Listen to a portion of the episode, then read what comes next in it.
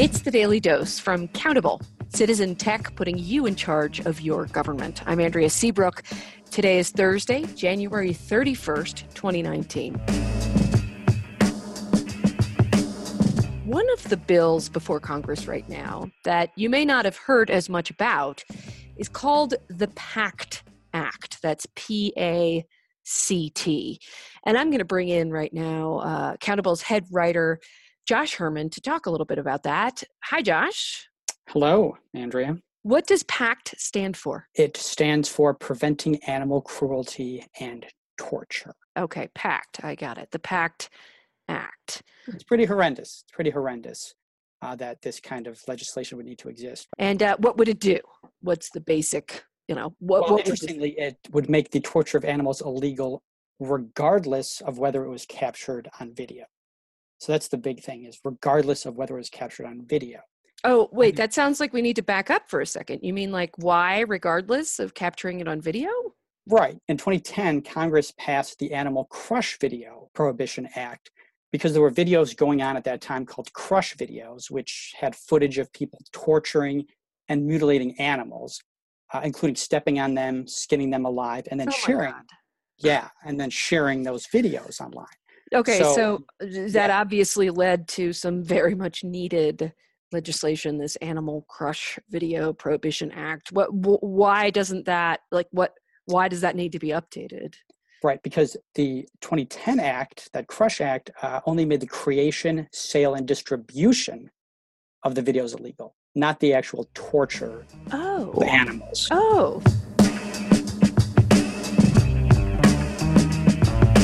So this PACT Act would actually make the actual act of torture illegal? Uh, yes, you think that one wouldn't need to make that act illegal, that just basic humanity would Yeah.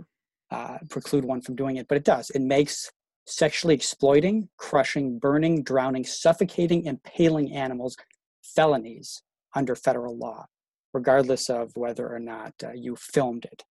Felonies. A felony. Felony. A Federal, federal felony. criminal act. Yes. Yes, a lot of states have this law on the books, but this will make it illegal if you do that across state lines. I see. I see.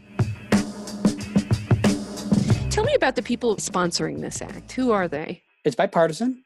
Uh, it's a duo of Florida lawmakers, Vern Buchanan, Republican, and Ted Deutch, Democrat. Oh, we rarely hear about bipartisan things, but it seems like maybe there's hope for humanity if this this is one of the things we can agree on. But it's interesting, we've gotten a lot of comments on Countable. Uh, not everyone is behind this. Some people are saying we need to first address child abuse.